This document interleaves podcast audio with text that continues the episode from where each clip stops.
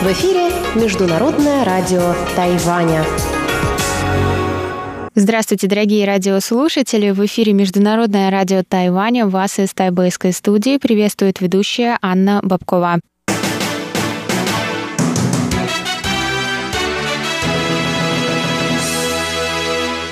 Сегодня среда, 5 мая, и по нашему новому расписанию. Мы, конечно, как всегда, начинаем с выпуска новостей сегодняшнего дня, а затем вы прослушаете следующие передачи среды сделано на Тайване и радио «Путешествие по Тайваню» с Чеченой Кулар, новости экономики с Андреем Солдовым, а также повтор передачи прошлой недели «Звуки города» с Валерией Гемрановой и Иваном Юмином. Я напоминаю, что на коротких волнах мы продолжаем вещать на частоте 9490 кГц с 11 до 12 UTC и на частоте 5900 кГц с 17 до 17.30 UTC. А также в любое время вы можете прослушать наши передачи и прочесть последние новости с Тайваня на нашем сайте по адресу ru.rti.org.tw.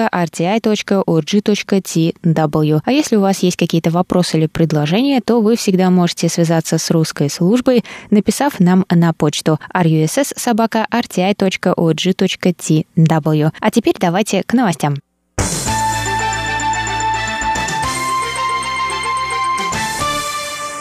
Министерство иностранных дел Китайской Республики Тайвань работает над организацией чартерного рейса для эвакуации своих граждан из Индии, сообщил 5 мая замминистра иностранных дел Тянь Джунгуан. В данный момент желающие покинуть Индию граждане Тайваня могут отправиться самолетом до Тайваня с пересадкой в Токио. Таким образом, на остров уже вернулось более 20 человек. По словам Тяни, ведомство ведет переговоры с туристическими агентствами для организации вывозного рейса. Кроме того, того, из-за временной отмены рейсов в Индию тайваньской авиакомпании China Airlines ведомство ищет другие пути доставки гуманитарной помощи. МИД рассматривает возможность ее отправки при помощи международных курьерских компаний FedEx и DHL. В Индии уже были доставлены 500 кислородных баллонов и 150 кислородных концентраторов, аппаратов для производства кислорода. В министерстве также сообщили о заражении троих сотрудников тайваньского представительства в Индии. Кроме того, известно об одном тайваньце, который скончался 1 мая мая в Индии из-за коронавирусной инфекции.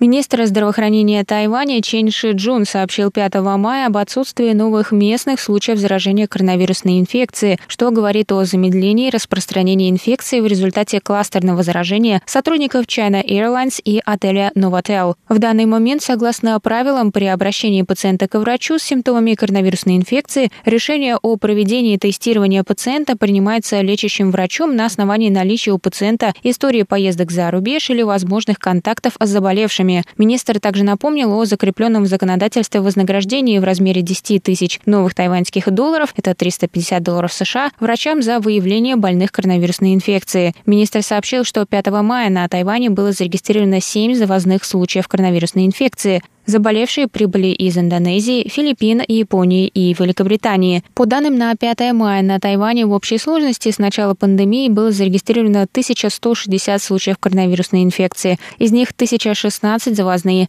94 местные, 1074 человека поправились, 74 находятся в больницах острова на лечении, 12 умерли от болезни.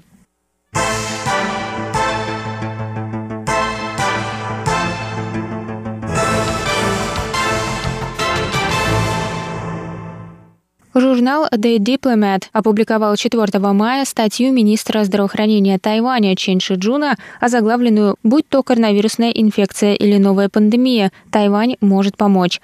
В статье министр призывает включить Тайвань в работу Всемирной организации здравоохранения. Он пишет, что мир не может построить инклюзивную глобальную систему здравоохранения, исключив из нее Тайвань. Тайвань со вниманием отнесся к распространению коронавирусной инфекции, руководствуясь своим опытом борьбы с распространением в 2003 году эпидемии атипичной пневмонии SARS и, несмотря на свою территориальную близость к Китаю, смог сдержать инфекцию, пишет Чень. Благодаря всем превентивным мерам тайваньская экономика продолжила расти в 2020 году, тогда как большая часть стран испытала трудности в этой сфере. Успех Тайваня в борьбе с коронавирусной инфекцией показал, что Тайвань – важный член международного сообщества в вопросе контроля инфекционных заболеваний. Тайвань готов сотрудничать с глобальными здравоохранительными структурами на благо создания здоровой среды для всех людей, написал министр в статье. Тайвань участвовал во Всемирной ассамблее здравоохранения в статусе наблюдателя с 2009 по 2016 год. В 2017 году после вступления в должность президента Цайн Вэнь от Демократической прогрессивной партии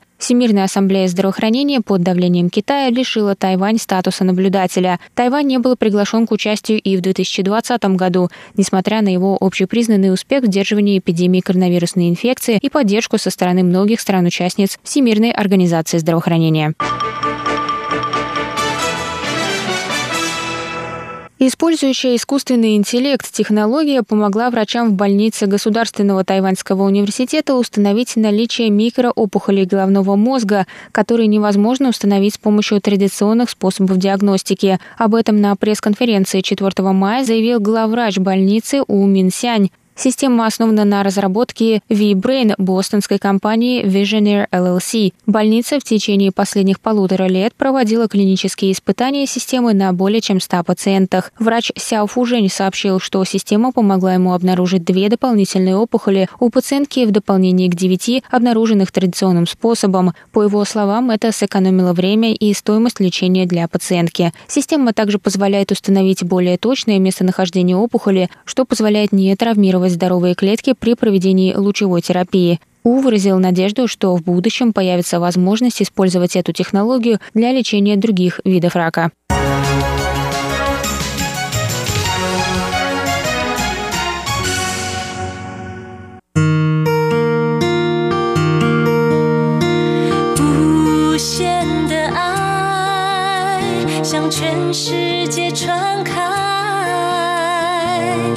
永恒的关怀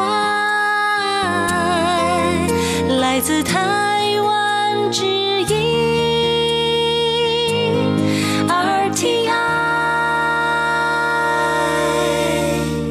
Это был выпуск новостей за среду, 5 мая. Для вас его провела и подготовила ведущая русской службы Анна Бабкова. Я вам напоминаю, что далее в эфире передачи «Среды» и по новому расписанию. Это сделано на Тайване, радиопутешествие по Тайваню с Чеченой Кулер, новости экономики с Андреем Солдовым, а также повтор передачи «Звуки города» с Валерией Гемрановой и Иваном Юмином. А я с вами на этом прощаюсь. До новых встреч. Пока-пока.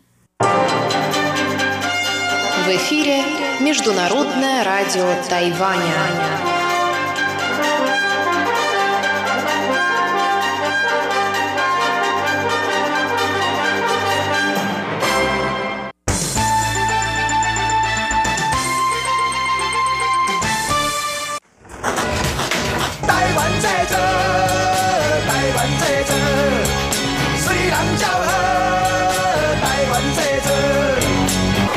Made in Taiwan. Сделано на Тайване. Здравствуйте, дорогие друзья! Вы слушаете еженедельную передачу «Сделано на Тайване» в студии у микрофона Чечена Кулар. Начиная с мая, начиная с этой недели, мои две передачи «Сделано на Тайване» и «Радио путешествие по Тайваню» будут выходить в один день, в среду, одна за другой, но несмотря на изменения в расписании, содержание моих передач не изменится. «Сделано на Тайване» я буду рассказывать вам обо всем, что касается Тайваня и о том, что сделано на этом прекрасном острове. А в радиопутешествии я буду приглашать к себе гостей, путешествующих по Тайваню или буду отчитываться о своих собственных поездках. А в сегодняшнем выпуске передачи «Сделано на Тайване» я предлагаю вам послушать вторую завершающую часть беседы с Антонией Цай, соосновательницей компании OBOI, которая привозит настольные игры и игрушки из России на Тайвань. На прошлой неделе мы с Тони поговорили о настольных играх из России, о том, чем они отличаются от тайваньских игр, и поиграли в одну из игр, которые Тоня привозит из России. Сегодня мы продолжим эту беседу и поиграем в игру «Кошка Мао на каникулах». По-китайски она называется «Мади Мао Фангдячу». Она стала продолжением карточной настольной игры Сянгдяо Шангбанчу, то есть банан на работе, разработанной компанией Тони.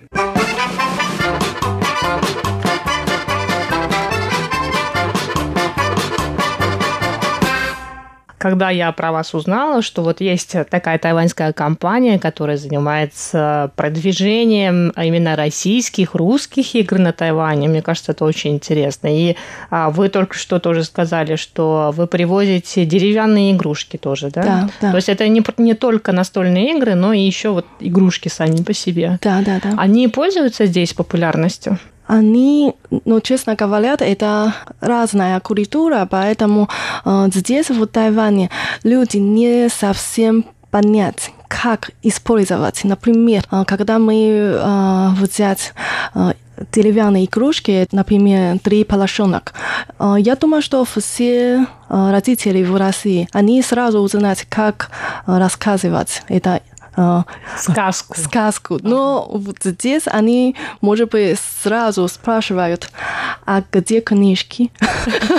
как я могу почитать? Но я тогда скажу, что вот не надо, ну, просто сказать то, что угодно, что ты хочешь. Они просто так, нет, я не могу, я беспокоюсь. Ну да, действительно, тайваньские сказки и русские сказки, наверное, очень, очень разные, да? Разные, конечно, некоторые тайваньские люди не знали, не слышали, но мы все равно готовили книжки в нем, поэтому я думаю, что это не совсем страшно, но самое-самое страшное, это родителям нужно тратить время с ним. Ну это да, да. Конечно, удобнее, когда ребенок занят телефоне, смотрит видео на YouTube. Да, да. Да, да, ну, да у, меня, у меня есть племянница. Моей племяннице 4 года. Угу. Вот. Но она постоянно сидит в телефоне, потому что родителям удобно. Да. А, ну... Но э, как бы не всегда есть время заняться ребенком. Но книжки тоже читает, а книжки уже читает, да. и в игрушки играет. А, пытается тоже играть в настольные игры, но в 4 года, мне кажется, это еще рано, наверное. Уже можно. Уже можно, да? Да-да-да, мы потом сможем поиграть. Хорошо.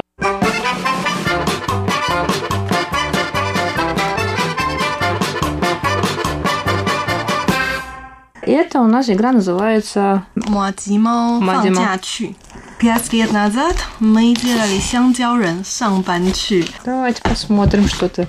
Мадимао это кошка, да, которую кошка, зовут кошка. Мади. Да. Мади это такой мягкий вещь, но сделана из риса. А, да, мази это вот э, японский или тайваньский Да, десерт, да. да, мочи. Там есть э, 十种呃放假模式。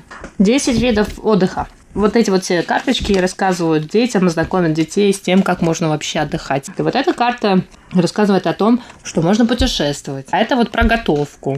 Дети могут узнать, что во время отдыха на каникулах можно рисовать, делать что-то своими руками. А, вот. А вот тут вот, да, вот тут вот рассказывает про парки развлечений и аттракционы. Ну и, конечно, без ночных рынков тайваньских никак. Поэтому вот тут вот изображены все те блюда, закуски, которые можно попробовать эм, на ночных рынках. Дома тоже можно очень весело провести время, рассказывает вот эта вот картинка. И можно даже с пользой провести время, можно убраться дома. О, это, мне кажется, моя самая любимая. На этой карте изображено то, что можно делать на берегу моря. А вот тут вот э, все виды транспорта. Ну и, конечно, спорт. Детям нужно заниматься спортом. Да. И а как играть у каждого? Э, Мы даем один. Каждый человек получает по одной карте с, э, одни- с каким-либо видом э, отдыха на каникулах, а потом вот на этих картах изображены все действия, да, связанные с этим видом отдыха. Так, мы это все смешиваем. Так. И мы вот из этой кучи карт мы должны найти 5, Пять, да, 5 да. карточек, которые изображены вот на этой нашей карте. Так, у У меня- меня... 比谁的速度快，然后没有 очередь。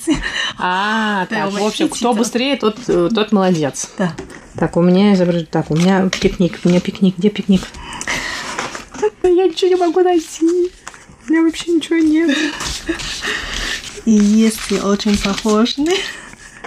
Да, вообще ничего не могу найти. Так, так. ой, я что-то нашла. Нет, это не мое. Ой, так, ой, одну нашла.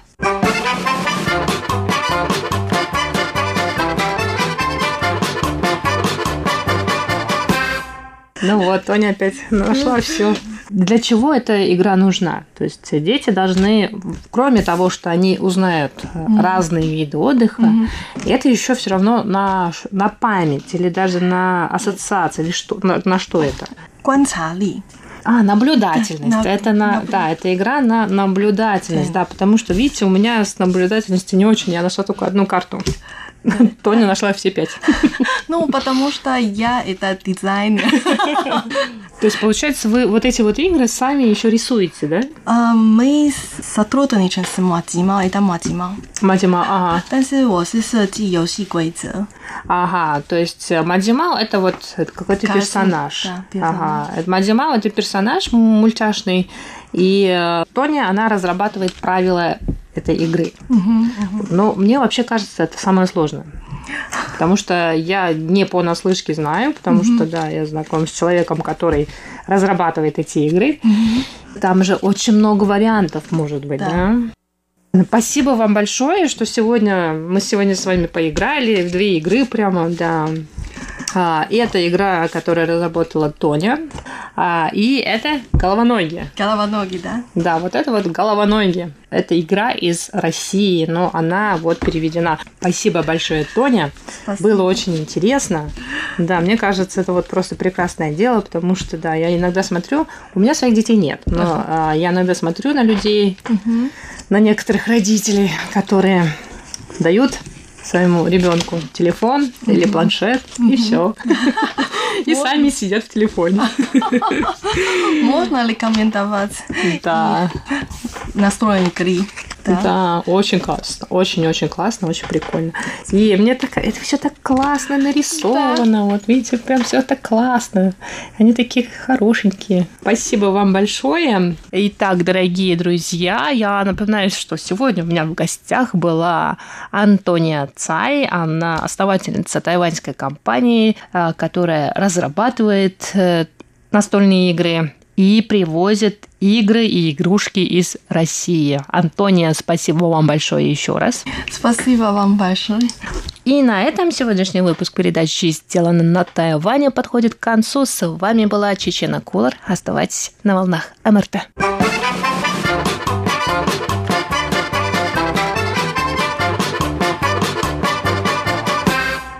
나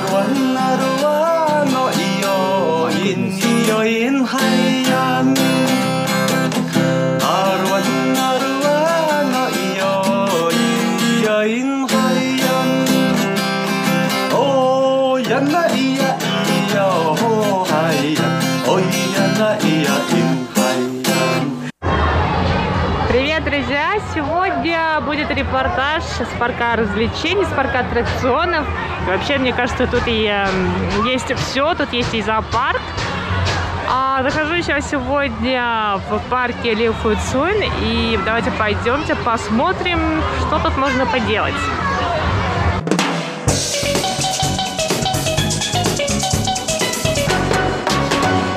Еще раз здравствуйте, дорогие друзья! Как вы уже догадались, в сегодняшнем выпуске передачи «Радио путешествие по Тайваню» я, Чечена Кулар, расскажу вам о своей поездке в парк развлечения Лю Фу Цунь, расположенный в уезде Синджу. Я побывала там в начале длинных выходных в апреле. С того момента прошел уже месяц, но впечатления мои от этой поездки свежи до сих пор. Да и посмаковав как следует тот день, я смогу вам рассказать об этом подробнее. Тематический парк с целой сафари-зоной расположен в местечке Гуанси уезда Синджу. Из Тайбэя на машине до парка можно добраться где-то часа за полтора, что я и сделала в ту субботу в начале апреля. В Тайбэе тогда с утра накрапывал дождик, и, посмотрев на прогноз погоды в близ лежащих городах, я решила, что надо бы сбежать из столицы на денек ближе к солнцу. Да и приложение с прогнозом погоды показывало солнце в Синджу. Но по прибытии в парк Лю Фуцунь я была рада, что захватила ветровку и кофту, так как ветер там был такой силы, что, видимо, сдул обещанную теплую погоду.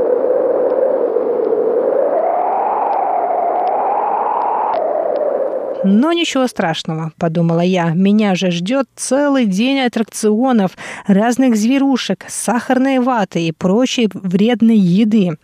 Ведь, живя в городе, иногда так и хочется в один день предаться детским шалостям, а тут и повод появился. Я еще ни разу не была в тайваньских парках развлечений за 8-то лет жизни на острове.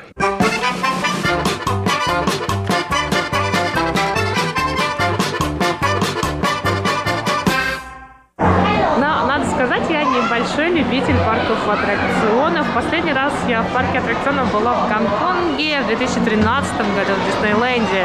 А, ну, мне там понравилось, да. На Тайване я в такой вот э, парк развлечений прихожу в первый раз. И Ли Фуцун – это один из самых крупных, наверное, самый крупный а, парк развлечений на Тайване. И вот сзади меня, вон там вот есть э, поезд, вот такой вот экскурсионный поезд, он называется Найроби Экспресс. И по логике вот нужно отвезти в зону, где представлены африканские животные.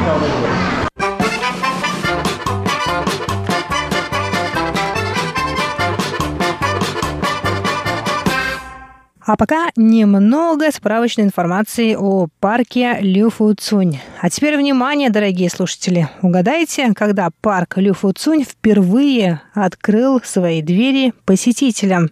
В 1979 году, представляете, лишь спустя 24 года после открытия первого Диснейленда в Калифорнии. С 1979 по 1989 этот парк назывался Парком дикой природы Люфу, а в 1989 его переименовали в тематический парк деревня Люфу Люфу Цунь. Что же тематического в этом парке, возможно, спросите вы?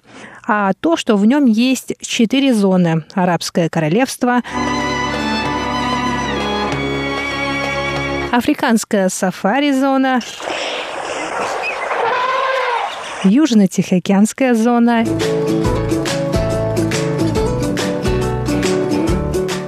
и Дикий Запад с ковбоями и салунами.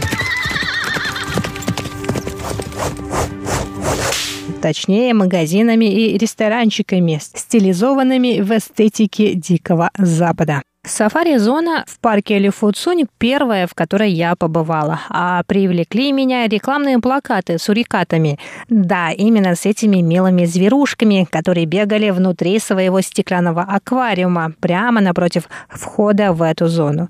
За сурикатами можно понаблюдать, забравшись в специальную трубу с прозрачным колпаком. Но так как этим в тот день занимались только маленькие дети, я немного постеснялась. А теперь я вот думаю, что зря.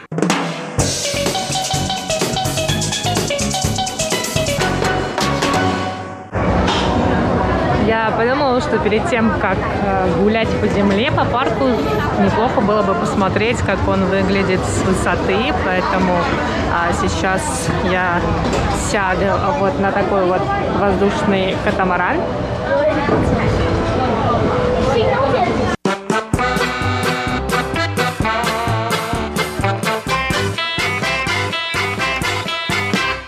Сооружение, которое я назвала воздушным катамараном, состоит из рельсов, по которым едут двухместные кабинки. Чтобы поехать, нужно крутить педали, прямо как на катамаранах из моего детства. Ну а с высоты можно совершенно безопасно понаблюдать за дикими животными из африканского континента. В сафари-зоне парка Люфуцунь живет огромное семейство буйволов, жираф, слоны, горные козлы и много-много других животных. А спустившись на землю по сафари-зоне, можно прокатиться на поезде Найроби-экспресс.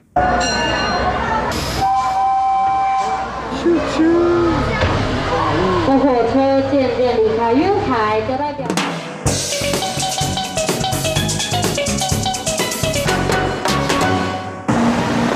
какой же парк аттракционов без самого аттракциона? Поэтому я решила прокатиться на одном из них. А В своих впечатлениях я расскажу вам чуть позже.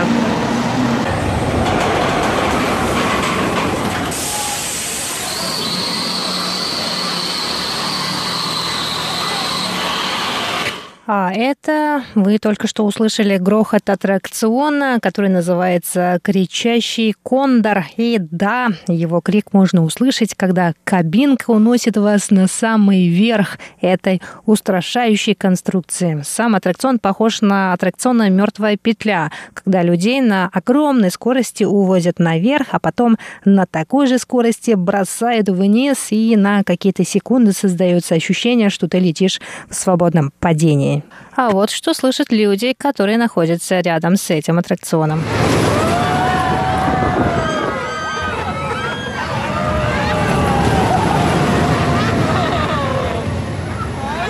Ну что же, только что я прокатилась вот на этом вот аттракционе, и мне кажется, все мои душевные силы ушли на то, чтобы кричать. Я вам покажу, что это такое, и вы поймете, почему я сейчас вот таком состоянии.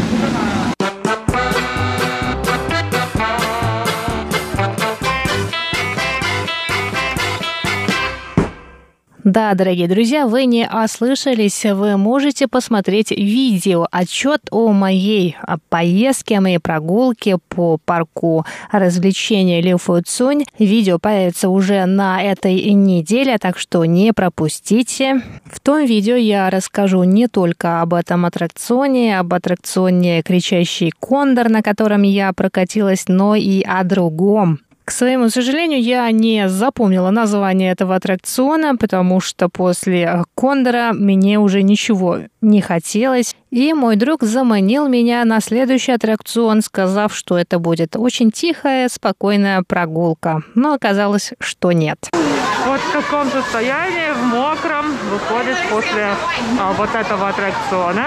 На первый взгляд кажется, что это спокойная прогулка на каноэ. Но там ждут два очень высоких сюрприза.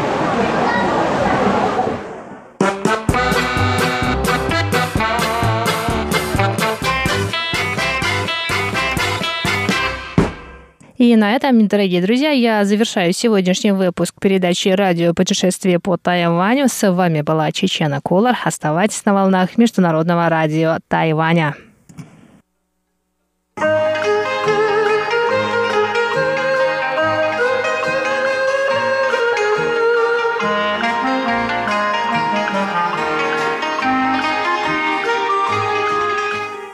Здравствуйте, дорогие слушатели Международного радио Тайваня. В эфире еженедельная передача из рубрики «Новости экономики». У микрофона ведущий передачи Андрей Солодов.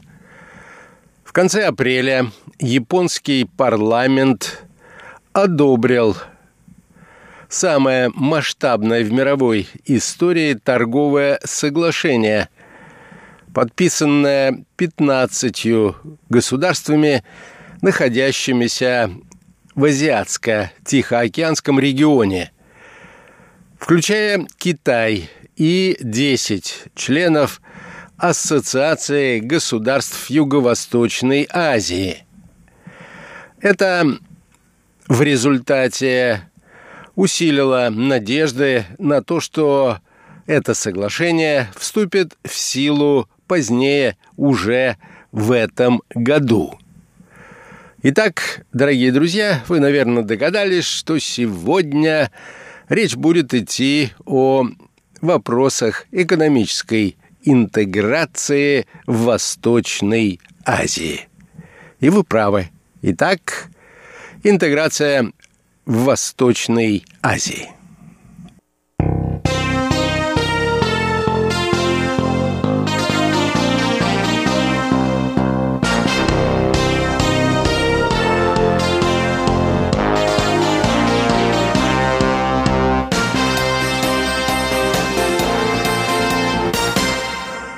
Речь идет о всестороннем региональном экономическом партнерстве, в результате создания которого будет образована зона свободной торговли, которая будет включать 30% мирового ВВП, 30% мировой торговли и населения – Следует отметить, что это будет первое торговое соглашение, подписанное Японией, другими участниками которого являются Китай и Южная Корея.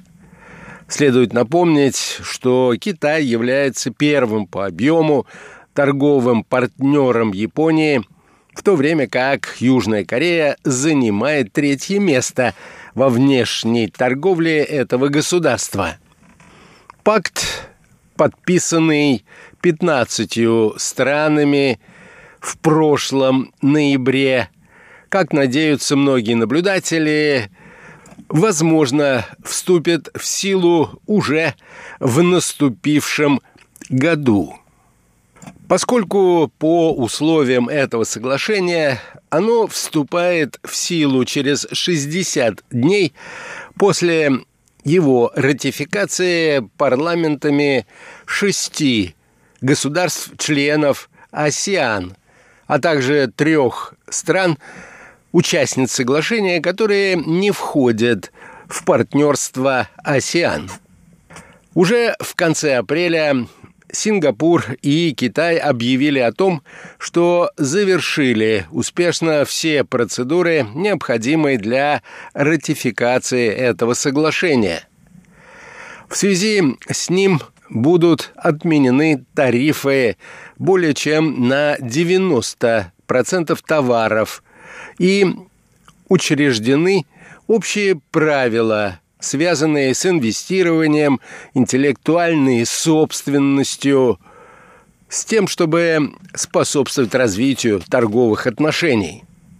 Правительство Японии, как указывает информационное агентство Никей, рассчитывает, что присоединение к этому международному соглашению будет способствовать росту валового внутреннего продукта этого государства на 2,7%. Помимо этого, возможно, в стране будет создано около 570 тысяч новых рабочих мест.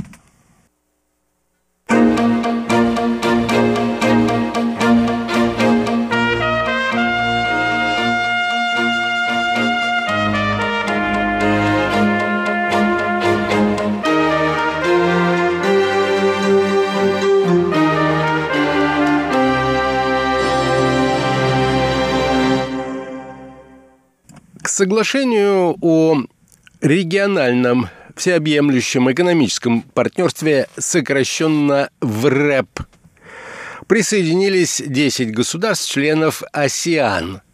Это Бруней, Камбоджа, Индонезия, Лаос, Малайзия, Днярма, Филиппины, Сингапур, Таиланд и Вьетнам – Помимо государств, членов АСИАН, в соглашении принимают участие и другие крупнейшие государства этого региона, такие как Япония, Китай, Южная Корея, Австралия и Новая Зеландия. Индия, как отмечают наблюдатели, которая была одним из государств, инициировавших создание этой организации, в дальнейшем решила не принимать участие в ее работе. И, так сказать, выпала из соглашения, подписанного в ноябре 2019 года. Судя по всему, главным мотивом, который стоял за этим решением, было то, что Индийское правительство опасается, что после вступления этого соглашения в силу индийский рынок будет наводнен дешевыми китайскими товарами, и это ударит по позициям местной индийской промышленности. Характерно, что по масштабам экономического сотрудничества в РЭП – превзойдет Североамериканское соглашение о свободной торговле, сокращенно НАФТА, а также Европейский Союз. Япония первоначально не испытывала особого энтузиазма по поводу участия в деятельности в РЭП. Надеялась на Индию как на противовес в этом соглашении Китаю. Однако опасения оказаться изолированной от «Осиан» в конечном итоге побудили ее присоединиться к этой интеграционной структуре.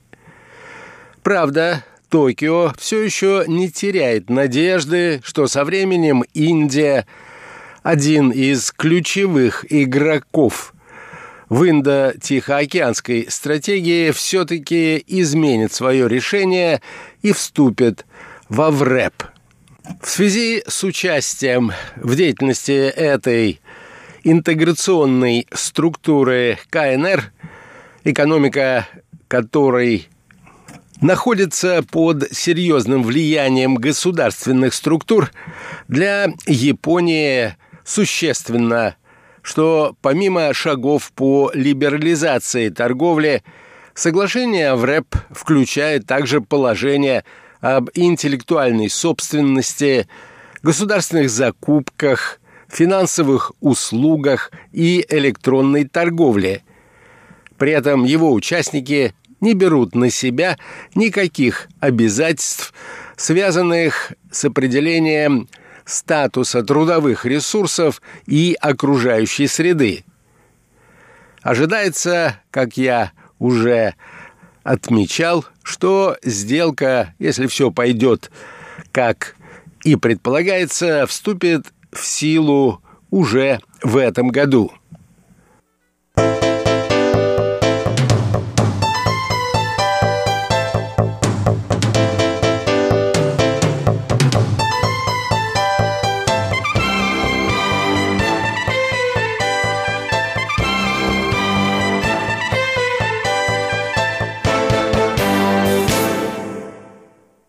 Помимо ВРЭП в Азиатско-Тихоокеанском регионе существует и другой интеграционный проект, который раньше назывался Транс-Тихоокеанским партнерством. После выхода из этого соглашения Соединенных Штатов в период президентства Дональда Трампа первое время казалось, что у этой интеграционной структуры нет будущего. Однако, благодаря усилиям Японии, этот проект удалось удержать от исчезновения в архивах международных интеграционных организаций. В Тихоокеанское партнерство входят 11 государств региона – с их долей примерно в 13,5% в мировом ВВП. При этом по подписанным соглашениям таможенные тарифы должны быть снижены гораздо сильнее, чем это предусмотрено соглашениями в РЭП. Поскольку большинство государств-подписантов уже имеют двусторонние соглашения о свободной торговле, которые предусматривает гораздо более низкие тарифные ставки. Кроме того, страны АСИАН, явившиеся инициаторами в РЭП, давно свободно торгуют между собой. Осторожно мыслящие эксперты отмечают, что, возможно, к 2030 году в РЭП добавит к мировой экономике, объем которой уже превышает 80 триллионов долларов, всего лишь около 190 миллиардов. А ВВП ее участников вырастет на скромные 0,2%. К этому надо добавить и то, что участвовать в конкуренте в рэп транс-тихоокеанском партнерстве заявил и Тайвань, экономика которого играет не последнюю роль в азиатско-тихоокеанском регионе.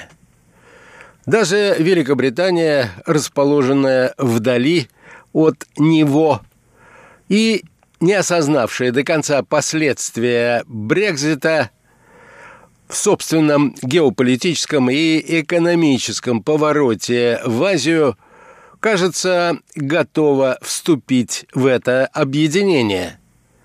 Наконец, Токио надеется уговорить американского президента Байдена вернуть США в транс-тихоокеанское партнерство, из которого, как я уже сказал, Дональд Трамп вывел Америку в первые же дни своего президентства.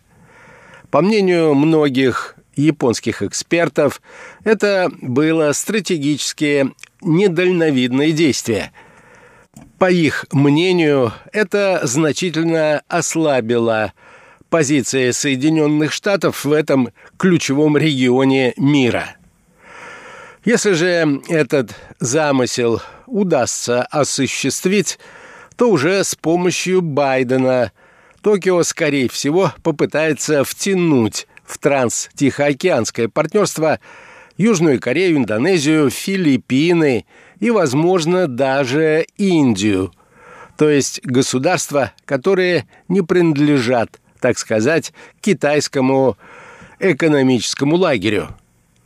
Таким образом, в отсутствие США, Токио не только воспрепятствовал исчезновению транс-тихоокеанского партнерства, но и довольно успешно заменил Вашингтон в качестве лидера этой международной экономической организации. Вместе с тем, в РЭП также имеет большое, хотя и символическое значение, означая приверженность ее членов к либерализации торговли и более глубокой интеграции, в то время как другие страны и регионы все очевиднее принимают на вооружение протекционистские меры.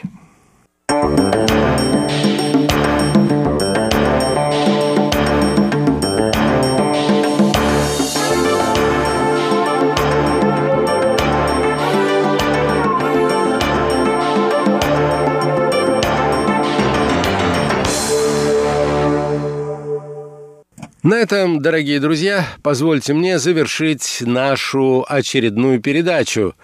Как обычно, ее подготовил и провел Андрей Солодов. Сегодня речь шла о решении японского парламента ратифицировать международное соглашение о создании всестороннего регионального экономического партнерства, сокращенно ВРЭП – и влияние этого решения на интеграционные проекты в Азиатско-Тихоокеанском регионе. Всего вам доброго, друзья, и до новых встреч. Будьте здоровы!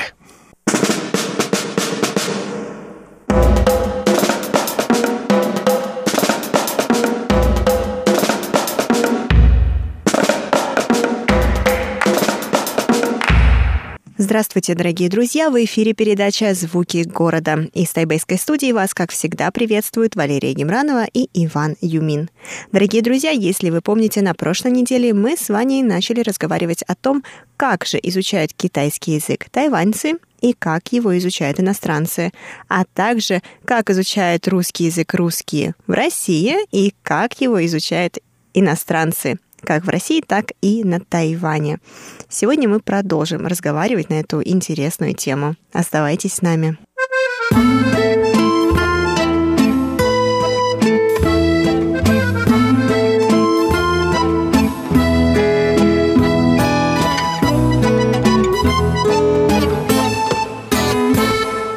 Мне тоже любопытно, как ты, как э, иностранка, начала изучать китайский язык и как ты выучила? О, Ванюш, ну, когда я начинала изучать китайский язык, а, он на тот момент был уже достаточно популярным в России, но был еще не настолько популярным, как сейчас. Потому что сейчас, насколько мне известно, китайский язык даже преподается в некоторых школах. Не во всех, конечно, а, в достаточно малом количестве, но тем не менее есть. В некоторых школах его преподают.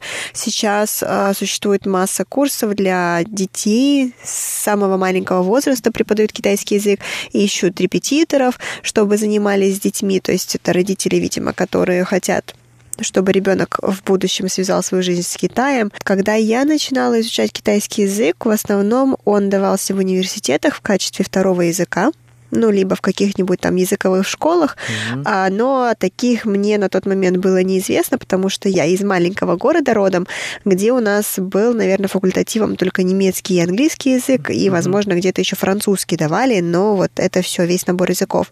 Вот, и поэтому я начала его изучать только в университете. И изучение у нас, конечно, было достаточно интересным. Каждый день, то есть с понедельника по пятницу у нас были пары, а, языковые пары. И Наверное, если я не ошибаюсь, у нас 4 дня в неделю был китайский язык. Проблема-то с китайским языком, по крайней мере, та, которая была у нас у всех, кто изучал китайский язык в нашем университете, что мы не могли его применять в жизни. То есть mm-hmm. поначалу, как а, два года, если я не ошибаюсь, у нас был бытовой китайский язык, uh-huh. как бы бытовой в кавычках, и оставшиеся два, там получается полтора года был политический и экономический китайский язык.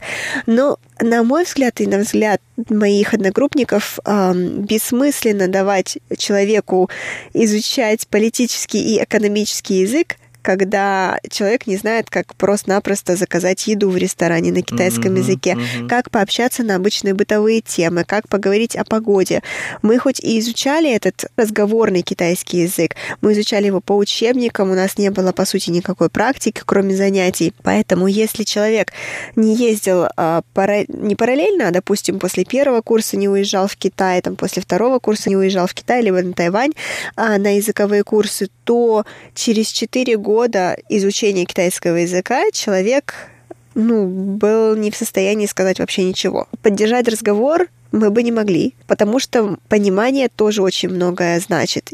И мало из нас кто вообще понимал. Из тех, кто не уезжал а, изучать китайский язык куда-то еще, мало кто мог понять и вообще разобраться о том, о, о чем с ним разговаривают китайцы либо тайваньцы.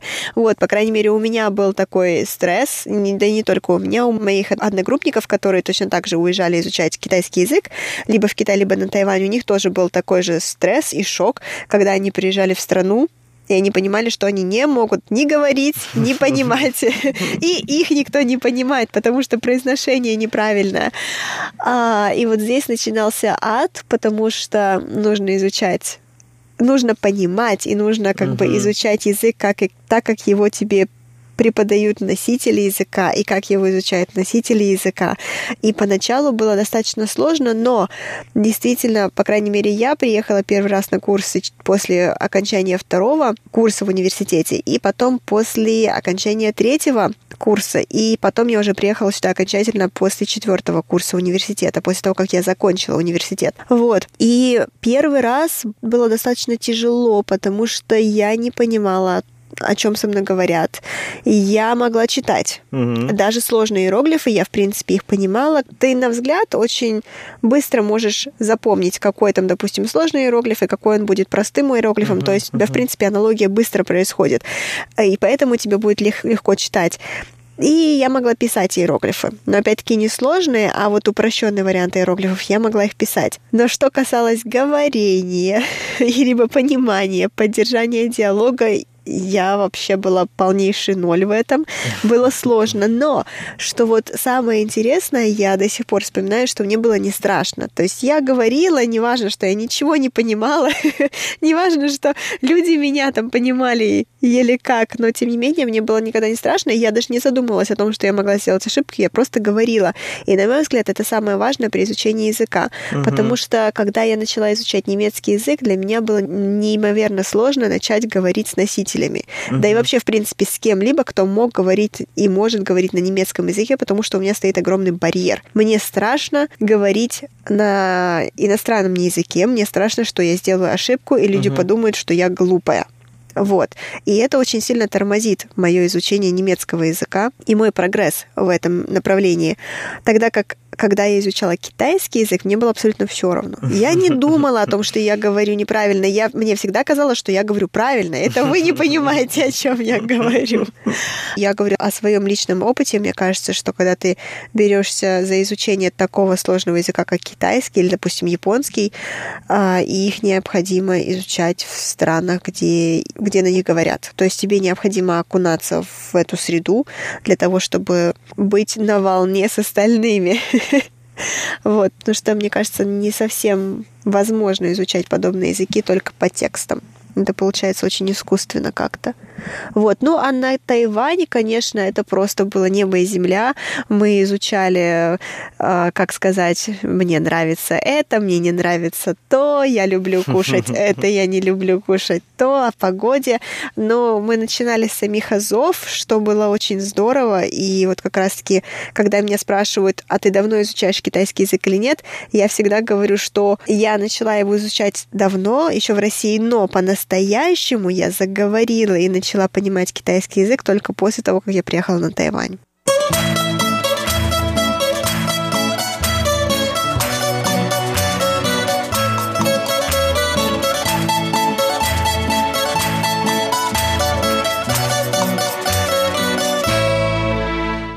Я очень хочу понять. Например, я носитель китайского языка, да? То есть в детстве мы уже слушали, слушали, мы слушаем, как э, родители или людей вокруг нас, как они говорят. А для тебя это совсем новый язык. Еще там иероглифы, как будто рисунки. А там еще, когда говоришь, еще надо, что первый тон, второй тон, третий тон. А как ты начала с этими и как ты преодолела вот эту трудность? Я до сих пор ее преодолеваю, вам, мне кажется, я ее никогда не преодолею, потому что тона — это, конечно, страх, боль и слезы любого иностранца, который изучает китайский язык, потому что это действительно тяжело. Это тяжело понять, когда у тебя нет этой системы, она не заложена у тебя в голове. То есть для вас это очень естественно, что у вас может быть па, может быть па, может быть па, может быть па. Ну да. А для нас это очень странно. Ну, как так? Ну как ты выучила? Все-таки ты сейчас уже хорошо говоришь по-китайски. И с тонами, в принципе, уже ничего не, не сложно для тебя. Я каждый день сидела и писала. Я писала и писала, писала и писала, писала и писала, потому что а, для нас у нас были всегда диктанты по китайскому языку, нужно было писать слова на китайском языке, точнее не слова, а иероглифы. И у нас к уроку, допустим, могли давать по 100 разных иероглифов, и ты вот сидишь и пишешь, пишешь, пишешь эти иероглифы, запоминаешь тоны. Но это было, конечно, очень тяжело. И, как я сказала, для меня это до сих пор проблема, потому что сейчас уже намного лучше, потому что они стали более или менее естественно уже выходить из меня. Вот, но поначалу это было тяжело. Поначалу ты такой, о, кань. И там что там, допустим, кань, шу. То есть это было вот настолько тяжело, медленно и неестественно. Сейчас я могу сказать, что мне, наверное, уже стало все равно, потому что я поняла, я не смогу одолеть всю вот эту вот глубину китайского языка со всеми тонами, со всеми э, нюансами.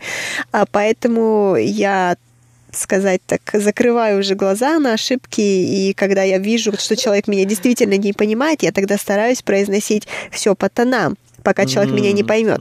Но когда человек меня понимает, и нужно отдать должное, что тайваньцы, очень многие тайваньцы понимают меня без проблем. Я тогда просто-напросто думаю, ну, отлично. Значит, не стоит особо напрягаться. На самом деле, Тони не только для иностранцев трудно, иногда для нас тоже трудно. Например, иногда я тоже ошибаюсь, да, если неправильно говорю. Это совсем другое значение, да, шейтяо или шейтяо. Ну вот, хорошо, давай сейчас перейдем уже к русскому языку. Вообще, как вы начали изучать русский язык? А, я начала изучать вообще обычно, на самом-то деле, э, мне кажется, что родители уже начинают с малого возраста понемногу заниматься с детьми.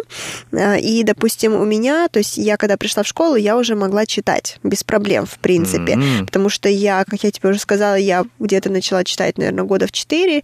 И я помню прекрасно, что вот в 5, 6, 7 лет я пошла в школу в 7, но так как у меня день рождения в октябре, поэтому мне уже исполнилось 8. То есть, по сути, я была uh-huh, старше uh-huh. моих одноклассников. Вот, но, тем не менее, 5-6 а, лет, в 5-6 лет я помню себя вот просто всегда с раскрытой книгой. Я сидела uh-huh. и читала, когда у меня еще родители спали, а, я сидела и читала сказки. Вот, поэтому для меня проблемы с чтением не было. Тогда как у меня, допустим, у многих одноклассников была такая проблема, они не могли читать.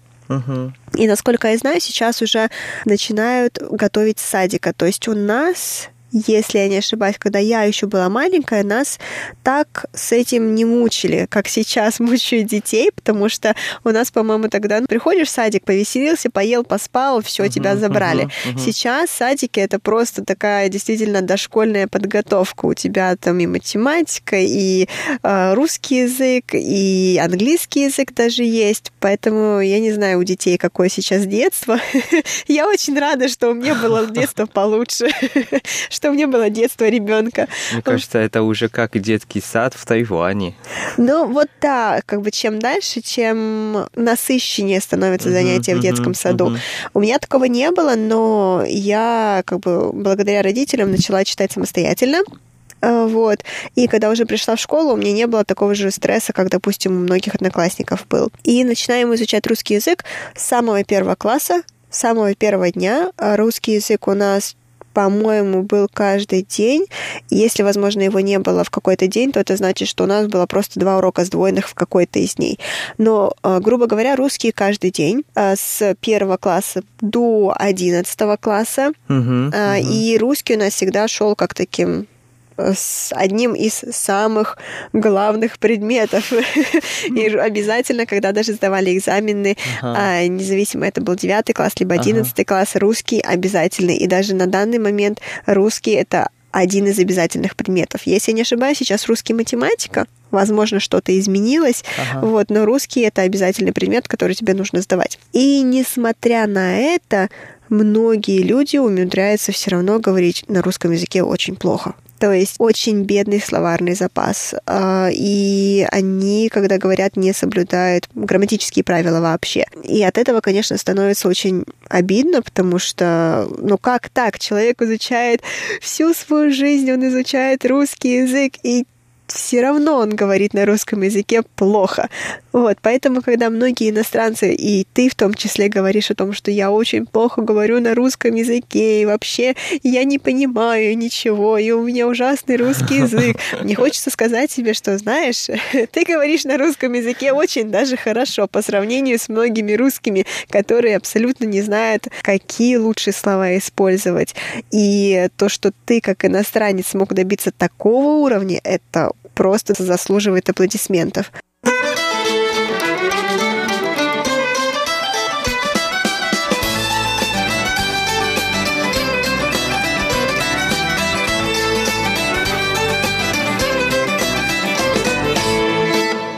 Дорогие друзья, на этом наш сегодняшний выпуск, к сожалению, подошел к концу. С вами были Валерия Гемранова и Иван Юмин. До встречи на следующей неделе. Пока-пока. 是谁在看看着即兴的我们？是谁笑了笑得并不太天真？是谁穿上了欲望的颜色？是谁又恨？